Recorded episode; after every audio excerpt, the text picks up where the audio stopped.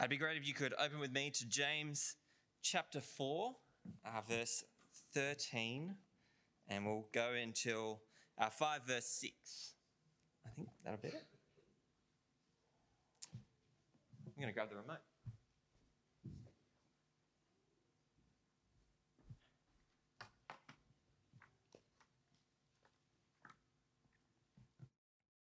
Uh, James chapter 4, uh, verse 13. Now listen, you who say, Today or tomorrow we will go to this or that city, spend a year there, carry on business, and make money. Why? You do not even know what tomorrow will bring. What is your life? You are a mist that appears for a little while and then vanishes. Instead, you ought to say, if it is the Lord's will, we will live and do this or that. As it is, you boast in your arrogant schemes. All such boasting is evil. If anyone then who knows the good they ought to do and doesn't do it, it is sin for them. Now listen, you rich people, weep and wail because of the misery that is coming on you. Your wealth has rotted, and moths have eaten your clothes. Your silver and gold are corroded. Their corrosion will testify against you and eat your flesh like fire. You have hoarded up wealth in the last days. Look, the wages you failed to pay the workers who mowed your fields are crying out against you. The cries of the harvested have reached the ears of the Lord Almighty. You have lived on earth in luxury and self indulgence. You have fattened yourselves in the day of slaughter. You have condemned and murdered the innocent one who was not opposing you. This is a quite an intense passage, and we have no actions to go with it, unfortunately. Sorry. I don't really know what they'd be, even. Um, I want to start with a story about a good friend of mine who went for a hike once. Uh, he is quite an experienced bushwalker. He loves his full driving and all that. Uh, he went out, mapped a whole three day adventure with a friend. They knew exactly how many kilos were in their packs. They had ropes for abseiling, rock climbing, they had it all. Uh, and then, as they were going, a day and a half in, they got lost. They decided rather than just sticking still, they were pretty good. They could find their way back to the path, uh, but they didn't. They kept looking. It got dark. They didn't know what to do, so they uh, used their um, locator beacon and got airlifted out by the police.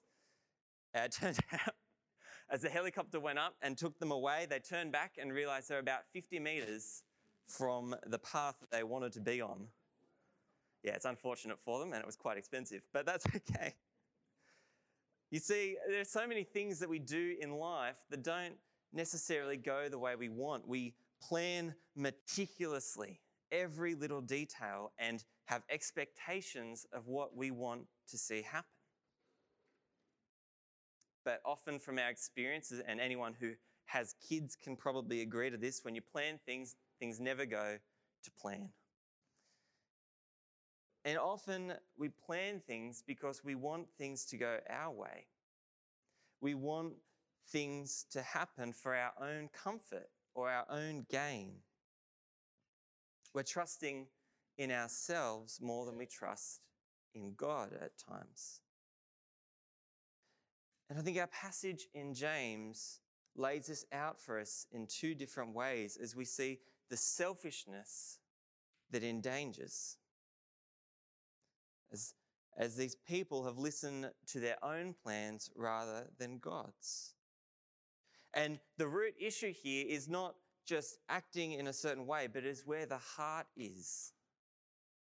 That their heart is more focused on themselves than on what God wants. And James calls us to listen, to pay attention to these and not merely uh, listen, to change, be doers of the word. And so we need to read this and heed the warning and make sure we are acting as God wants. And we're going to look at this this morning uh, in three different sections. We're going to look at the futility of arrogant schemes, the destruction in self indulgence, and the right way to live in the last days. So let's start with point one. Should turn it on. Um, living uh, futility of arrogant schemes. Look with me again at verse uh, chapter 4, verse 13 to 17. Now listen, you who say, Today or tomorrow we will do this or that, go to this or that city, spend a year there, and carry on business and make money. While you do not even know what will happen tomorrow. What is your life? It is a mist that vanishes. Instead, you ought to say, It is the Lord's will. See, James starts here with this picture of a person mapping out a trip, a trip with the sole purpose of making money, of expanding their own wealth. Is a little bit foreign to us as we can uh, sit at home and make money, but it's the same as someone who's just focused solely on a life of money. Maybe someone who doesn't make it to church on a Sunday because they'd rather sit on their computer and sell things online. And quickly, James uh, criticizes this by saying, Why? Why do you make these big plans? Because you don't even know what tomorrow will bring. You don't even know what tomorrow will bring. You are a mist that vanishes. Nothing is your own.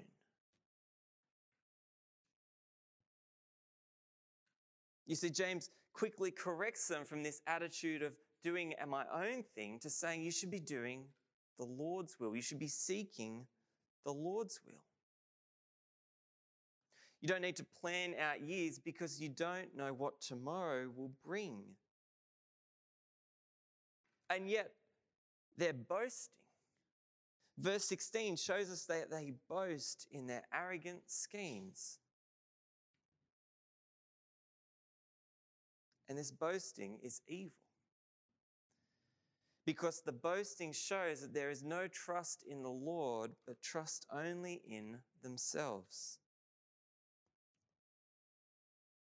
They are not listening to that command of if it is the Lord's will.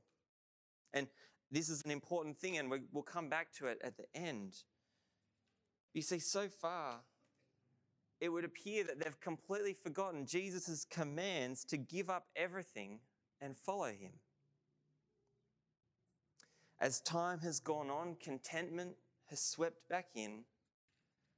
Comfort and wealth have become the priorities over God's own plan.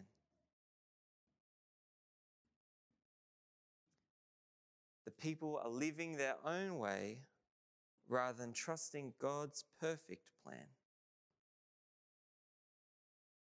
But it's useless, a mist.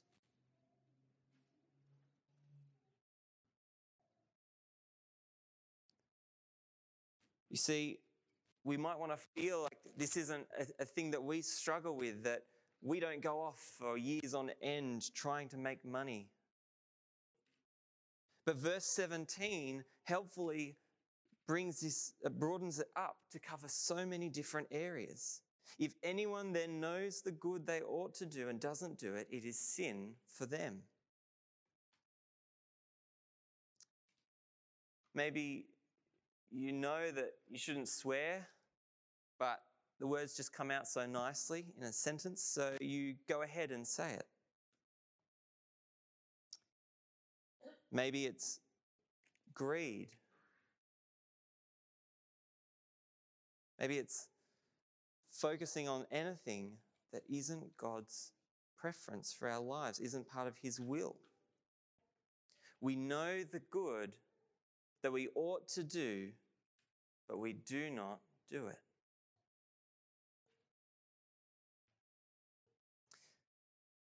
We plan out things for our lives and leave God out, seeking wealth, ignoring God.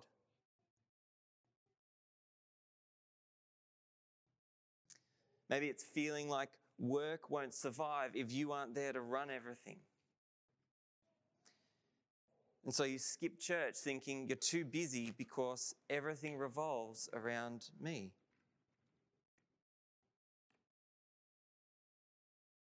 It's thinking about our current earthly situation rather than eternity. See, it doesn't mean also that we don't do anything at all, that we can just sit back and enjoy the ride, but we must seek God's will is there in 15. If it is the Lord's will, we need to be concerned with the things of God, God's desires, God's desires for us. Because they are the things that last. And you see, uh, James in this passage starts here with this broad understanding and makes it really clear in 5 to 6 that there is a large concern to flee from the temporary.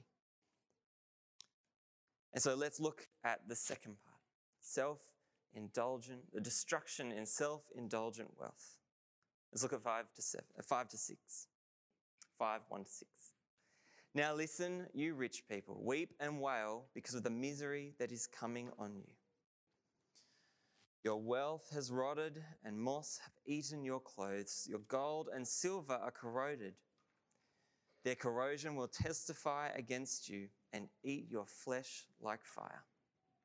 You have hoarded up wealth in the last days.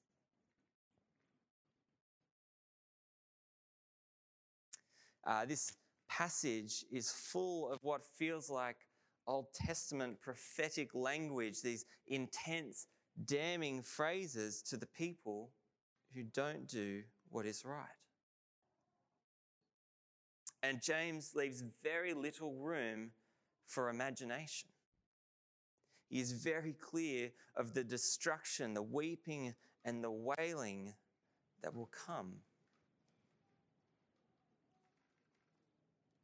You see, like in verse uh, 13 to 17, where the human plans will fail, the same is here. The earthly possessions are unreliable. They will be rotted. They will fade. They will be eaten. It hints back uh, to the words of Matthew 6 19 that says, Do not store up for yourself treasures on earth, where moths and vermin destroy, where thieves break in and steal. Jesus is being so, James is being so clear here not to rely on the temporary, instead to trust in God. You see, whether or not uh, these people are Christians, they are so far removed from the life that they have been told to live. They are not acting as Christians as they hoard up their wealth on earth, as they rely on their own providence and not God and it leads to their destruction. You see, the end of their possessions will be the end of them. They testify against them. These good things that they have held on to, thinking that will impact and change their life for the better, are the very things that will destroy them. Their riches are their downfall. And James doesn't even leave it there because he keeps going in verse 4 to 6. Look, the wages you failed to pay the workers who mowed your field are crying out against you. The cries of the harvesters have reached the ears of the Lord Almighty. You have lived on earth in luxury and self indulgence. You have fattened yourself in the day of slaughter. You have condemned and murdered the innocent one who was not opposing you. This has a bit of a twofold hit, I think, on the people who are building riches. You see, first, the fact that they are not paying their workers, and the workers have cried for justice, and the Lord has heard. Justice will come, justice will be delivered, the justice of their destruction, of their downfall. Their time on top is coming to an end. You see, there's a bit of an irony to this because if these rich people had just paid the workers, it would all be done. But their love of money, their love of luxury and self indulgence has got in the way of them doing what is right.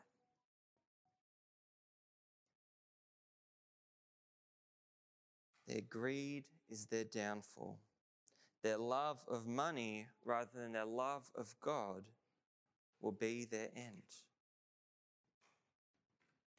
And you see, it's important uh, to recognize this isn't all rich people everywhere.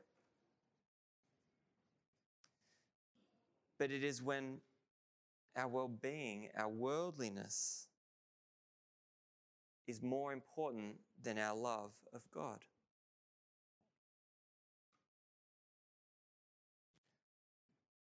You see, the love of money has led them to hurt God's people.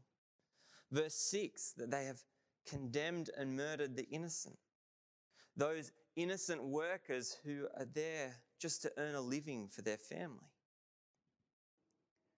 The rich people's lack of care is hurting God's people. And he will not stand for this. His judgment will come as he has heard their cries.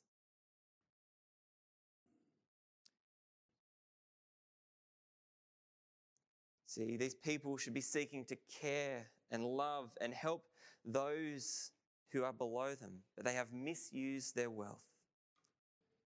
This is not the image of family that we are told to live as the church.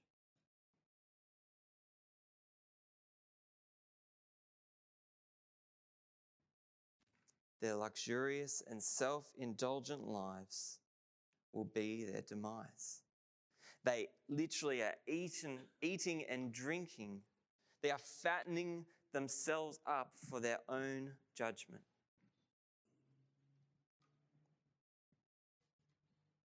They were adding to their failings, living unrestrained lives, following their fleeting desires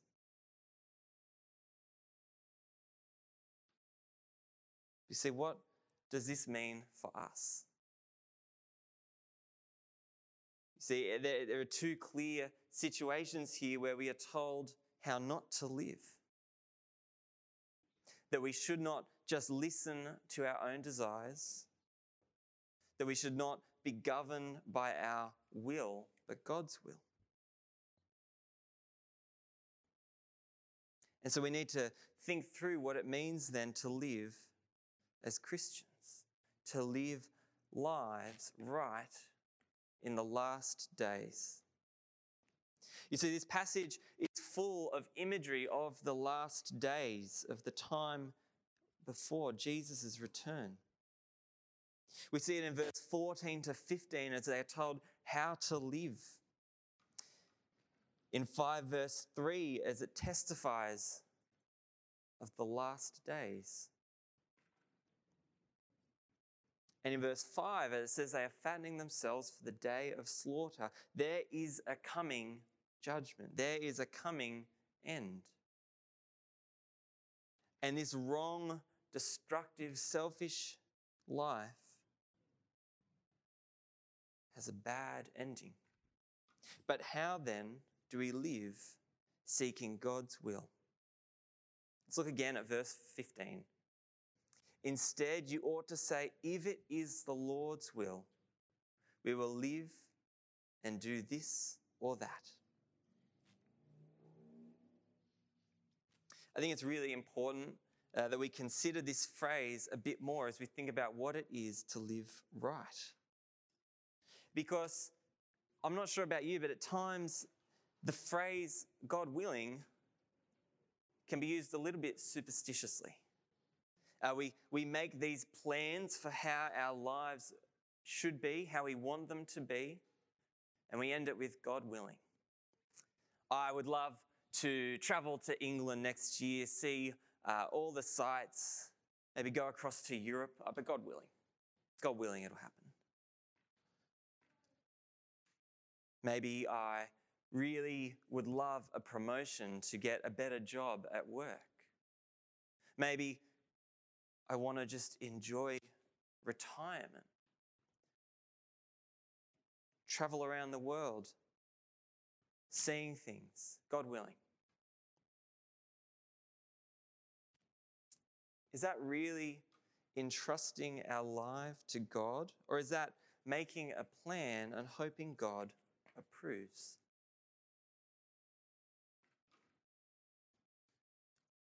I think I have been hit quite personally by this in the last week. As many of you know, uh, Em and I are looking at going to the Northern Territory next year. And in the last week, the government up there has announced plans to change the laws that would, uh, the anti discrimination laws that would heavily impact uh, freedom of speech in religion. And I've had doubts. In the last week, I've thought, do I really want to go to a place that's going to be difficult to preach the word? And it comes from the fact that deep inside, I think I'd love to go to a church that just grows because it's really easy. Because I have my hopes, my plans. And I hope that God is going to make them work. That's not really trusting in what God wants, in His plan. It's God willing, He will do what I want. And so I think this passage has a much better way of articulating it. Look there again at verse 15. It says, If it is the Lord's will if it is the Lord's will. It's not, this is what I want, and I hope God's will aligns with it. It is if it is God's will. We are not just meant to acknowledge Him and hope that our plans match up with His, but we are meant to align to His plans.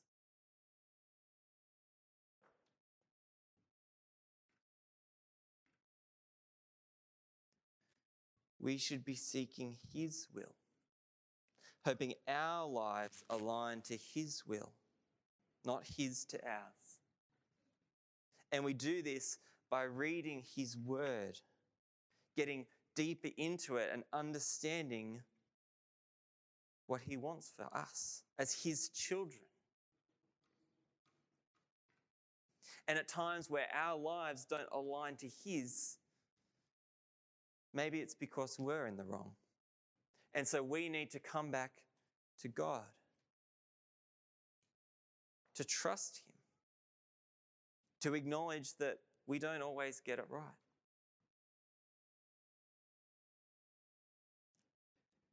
Not with our fingers crossed saying, Please, God, do this, but saying, God, if it is your will,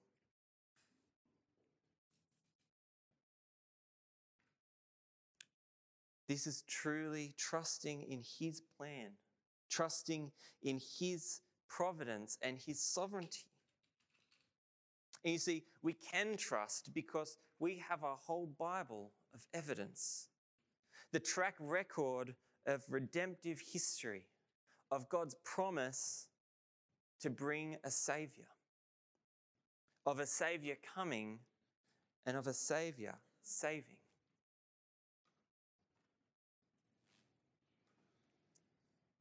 You see, these, these words are not just simple words Not just things to listen to, but things for our lives to re- be directed by.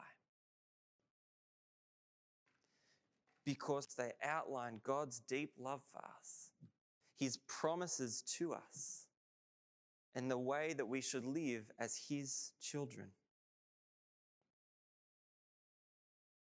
You see, we don't want to be like the materialistic and rich person whose plans lead to their demise. We want to be one of God's children, trusting in His plan and in His timing.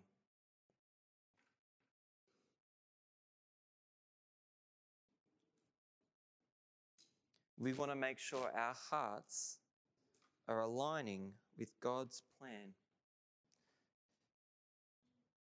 As we put off the old way of life and put on the new. So, how do we live? We live not following the arrogant, selfish, and self indulgent life that has been outlined in this verse, but instead living a life of humility, trusting God. Next week, passages uh, goes on to this a bit more, and rather than saying let's just leave that for next week, I think there's a bit of importance that we need to look at. And so we need to think of words that come from uh, passages that come from uh, other parts of the Bible too. So Corinthians 1, 1 Corinthians 1, 31 says, Let him who boast boast in the Lord. Because our strength is not our own, but it is in Christ. And Micah 6 8, which says, He has shown you what is good. And what does the Lord require of you? To act justly and love mercy and walk humbly with your God. To act justly, love mercy, and walk humbly with God. That's not the way that the uh, materialistic and rich person were living, but that is the way that we are told to live. A life of seeking God's will, a life humbly following Him, to walk and trust and be guided by Him, not hoping He follows us.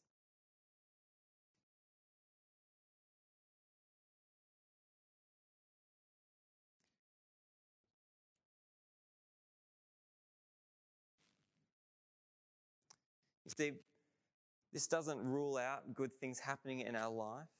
We are told that life will be difficult, but some uh, may be well off. Some may get their great uh, big holidays around the world.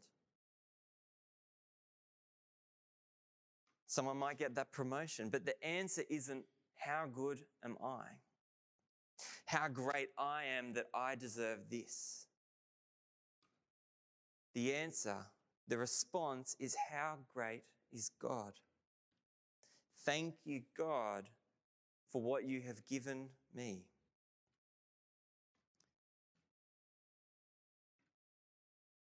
You see, despite the issues in our lives and sometimes the joys in our life, there is a greater hope in eternity. And rather than focus on gains now and missing out on the perfection of eternity, where the true joy and true hope is as we're united with Christ. The place where moth and thieves do not destroy. So, friends, let us not be caught up in the riches and schemes of the world, in the things that corrode and fade away.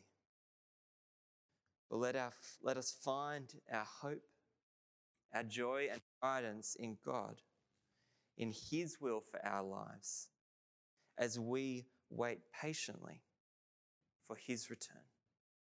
Let's pray. Heavenly Father, we thank you for your word. We thank you for the ways that you teach us. We pray that you would help us not live lives arrogantly seeking our own desires. But we pray that you would help us to live humbly, to live seeking your will, that we would not hope that what happens is ours, but it would be yours. Help us to ask, Lord, if it is your will. Amen.